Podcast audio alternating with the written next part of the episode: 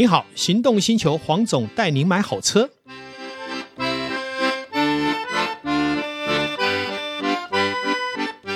黄总带你买好车，又来到线上，与我们线上的听众来一起谈幸福事。今天很高兴哈，我找了我的好朋友哈，也大概认识了十几年。啊，曾经在财经领域也跟他做过一些交流，而且也是他在财经领域上面有很多的见识。好，或许我们下一次可以邀请他谈谈这个问题。但是今天呢，主要要谈的一件事情就是跟我的产业有关，汽车的智慧驾驶，好，ADAS。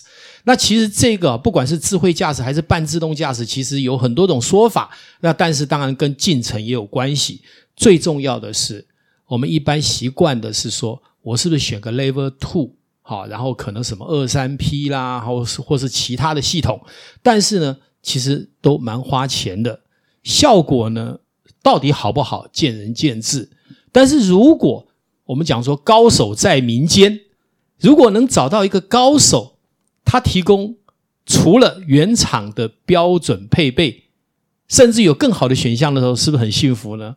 今天既然谈幸福事，我就请了我的好朋友，也是在这一方面的专家，他自己也有产品，要让他在今天现身说法，为大家解惑。好，我欢迎我们的好朋友黄少博赛巴。谢谢黄总，谢谢黄总，我是那个赛巴黄少博，今天很高兴可以来上海这个节目，然后跟大家聊一聊 Open Pilot 是什么东西。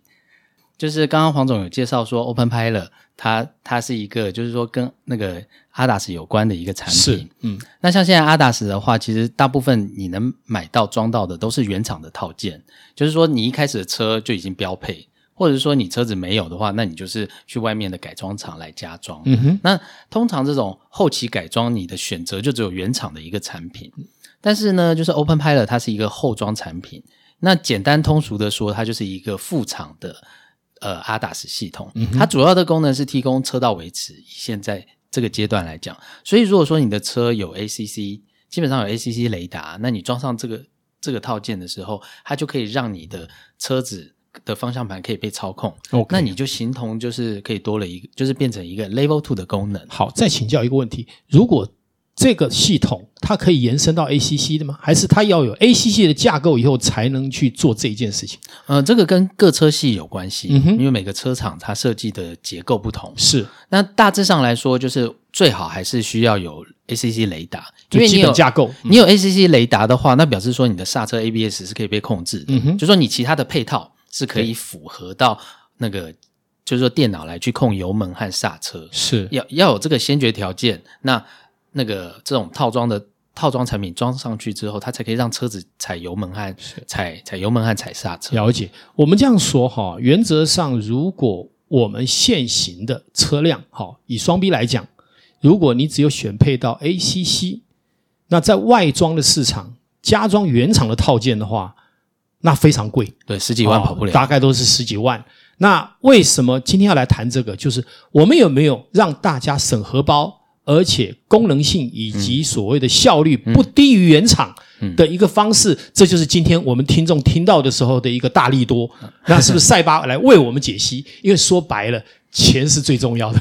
对，这很有趣。就是说，因为原厂的套件本来就很贵。嗯，那但这里就要先讲一个很可惜的事情，就是说，因为双 B 或者是 Volvo 新世代的车，嗯，他们的那个他们的网络通讯是 FlashRay，它本身是加密的，也就是说，在没有没有解密的过程的话，那其实像双 B Volvo 的车或奥迪，就是说比较高阶 NLB 底盘以上的车款、嗯、A4 以上的车款、嗯、是不能加装这个配备的。是，所以变成就是运气好的是，反而是我们一些平价车款，嗯、那就有这个福气了。是，尤其是福斯集团的啊、呃，不止哦，其实包括说像 Toyota、Honda，然后现代还有福斯这几个车系，就是在台湾一般。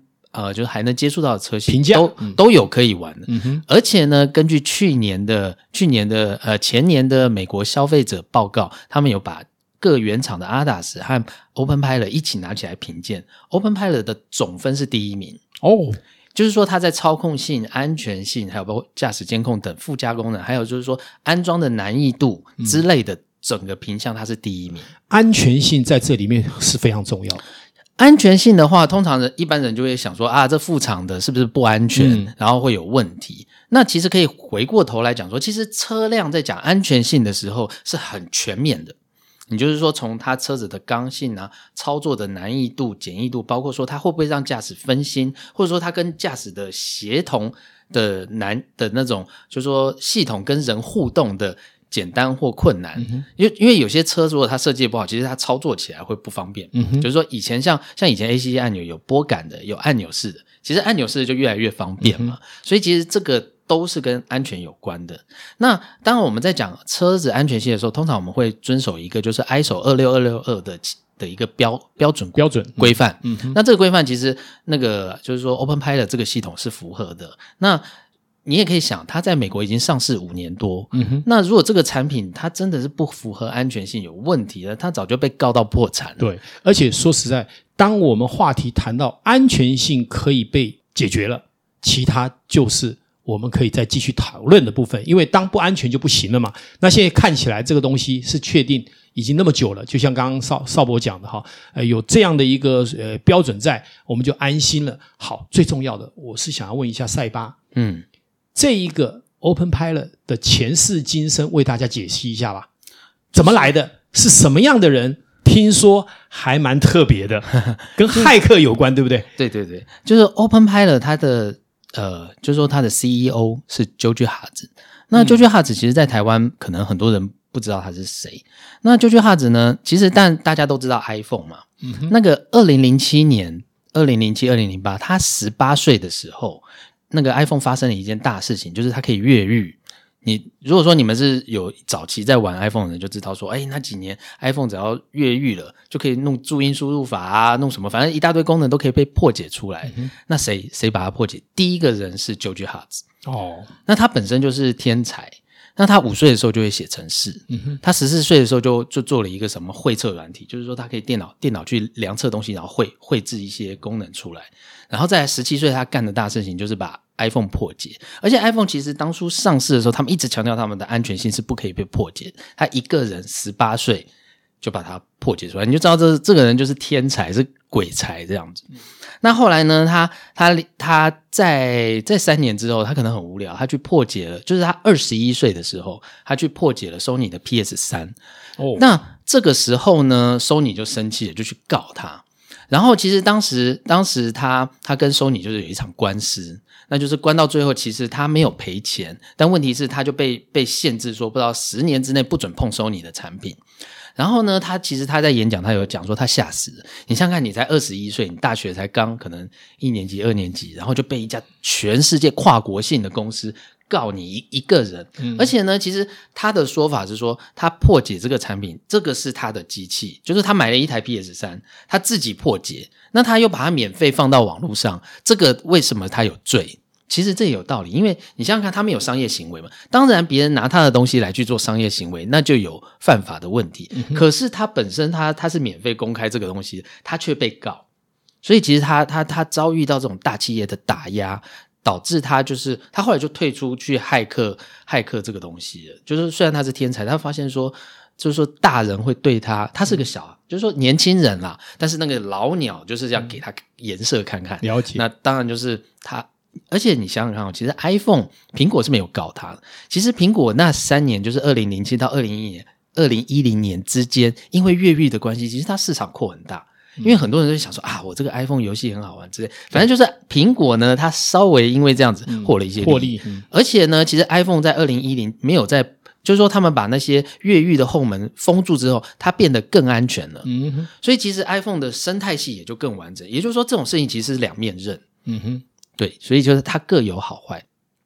就是说，哈子他到二十六岁的时候呢，他的就是说特斯拉那个特斯拉的 CEO 就是。Elon Musk 嗯跑去找他说，想要跟他合作，就是做自自动驾驶车。因为他其实他在这几年他获得了一个生物学的学位，然后是什么什么等级，但我现在查不到。但是就是说，他因为骇客骇客的这个这条路他不走之后，他说他要害自然界，他要去了破解人类的大脑，所以他就走向这个 AI 这个领域。嗯哼，所以他走向这个领域之后，就是可能很很有一点就是有一些东西，所以你像特特斯拉才会去找他，本来要把他引入团队，但是因为他们的条件没谈好，就是因为可能是好像有一些限制，要求他不能。自由发言啊什么，反正这种人就是他很讨厌人家去管他，不喜欢被约束，他就自己跳出来。所以他在二十七岁的时候，他就创立了 Comma AI 这家公司，嗯、然后提出了他第一个，就是说那个叫 EON，就是第一代的产品，嗯、他装在 Toyota 和 Honda 的车上。装上这是什么时间？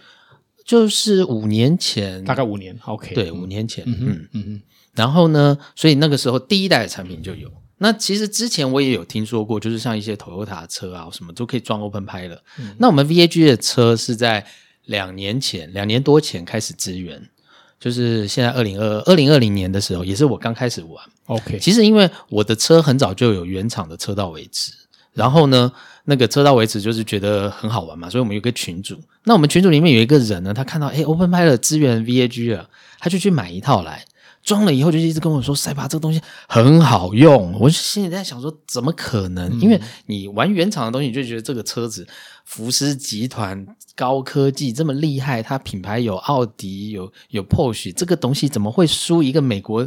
美国有一点像那种高中生做的科展实验的东西，会小看它，会很小看它。嗯，对。但是我觉得 AI 这个东西它就很特别，是以小博大。”当它的软体能力超强的时候，它的小东西都会发挥那种加倍的效果。嗯、其实你看现在的战争形态的改变，都会知道说 AI 其实这东西它可以用很就是说比较旧的硬体，嗯、但是呢，你旧的硬体，但是它可以让你的那个功能发挥的更高，这就是它厉害的地方。好，我们了解了它的来源以后，我们来随便说一个：如果现在我使用这个 OpenPilot，嗯，到底对假设？这一台是福斯的高尔夫，嗯，那么它已经配备了 ACC，可是它可能就没有这个所谓的车道维持、嗯嗯、主动驾驶。好，嗯、那么它装了这个 OpenPilot，它可以提供什么样的一个呃对消费者是有利的一个部分？像以 Golf 来讲，就是我们前就是上个礼拜我还装了一台，就是二零一三年的 Golf，嗯。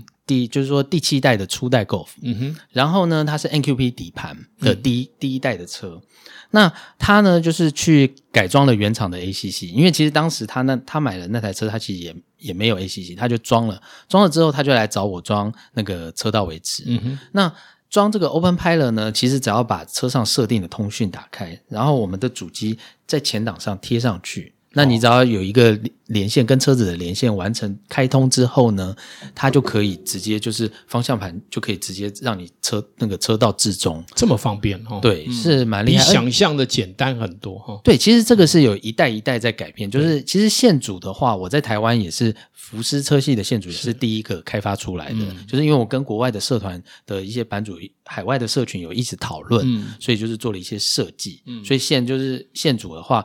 大很多人都知道说要找我，因为他可以拿到一个比较了解我们车系的、符合我们车系使用的一个一个设备。对，因为我也曾经有协助客人哈去装原厂的后装的这个所谓的车道维持。是，其实不管是里面的一些套装，嗯，还有装配的时间，嗯、其实都要好几个小时。对，所以听你这样一讲，哇，非常的简单。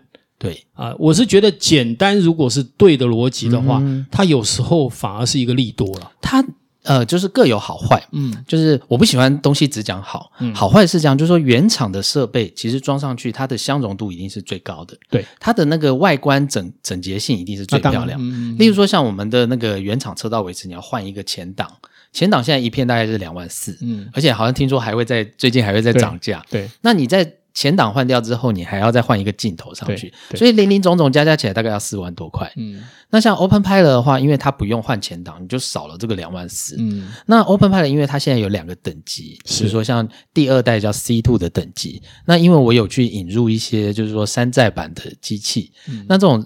大陆做的山山寨版机器，它的硬体基本上跟原厂是几乎是一样，因为原厂其实它第二代的系统就是拿一个手机去改装的，嗯，这东西其实还蛮神奇的。嗯，所以你只要手机贴在前挡上，拉一个线，那施工时间大概是半小时左右，Okay 你也不用换前挡。然后呢，它的入手方案大概都是一万一万出头。嗯、那那你一万出头就一万上下这个范围，那你就可以就可以有车道维持，这个很厉害，不用换前挡，这非常是划算。嗯、可是其实还有缺点，就是说你必须要忍受说你前挡上要有一个手机，对，对不对？对它美观上没有那么漂亮。嗯、再就是它本身是一个发光体。就是那个有荧幕嘛，嗯、虽然它会感应亮暗度，但是如果说你个人不喜欢说我开车的时候后照镜的那个位置，后照镜后面一点的位置有个荧幕的话，那当然你就会你就会觉得这样不是很好看，所以要看你是如果说你是那种美观控。就是说，你的审美观是觉得什么东西我就是要精致要漂亮，那你希望说我的系统是就是说跟原厂效能度最高，那你当然是选择原厂的设备。嗯、那如果说你其实可能想说我我我只是想试试看体验这个功能，然后再来就是我只是想说，反正我可能之后也换车，因为车子每年都在更新嘛，我只是不想现在在。目前的车上老车了，我不想花太多的钱。嗯、那其实你选择 Open Pilot 就是多了给消费者多了一个选择性。所以目前 Open Pilot 不管是最新的还是旧款的，嗯，都还是要把手机放在前挡上，前挡上面。没错，所以目前等于都透过那个手机来做感应。对，但是第二代的产品是手机，它是一个乐视 Pro 三的手机、嗯、为为主机板，它利用那个手机改装。嗯，但是第三代的产品。就是我有带另外一个盒子，是那它这个第三代的产品就完全是客制化的主机了，它用了比较多的车、哦、车用零件，嗯、所以板子之类它已经不再是手机的系统，而是一个真正真正的就是一个后装的车用阿达斯产品。嗯，好，谈到这里我们可以知道哈，今天一定谈不完，但是呢，精彩的东西本来就值得等待，嗯，我们就期待下一次赛巴再继续来到我们的频道。来为大家解析 Open Pilot，在我们知道它的优势以后，它到底后续还会带给我们的消费者或是我们的车迷有什么样的力度？我们就期待下一次。今天也非常感谢我们的赛巴，谢谢线上听众，谢谢赛巴，谢谢黄总，拜拜，拜拜。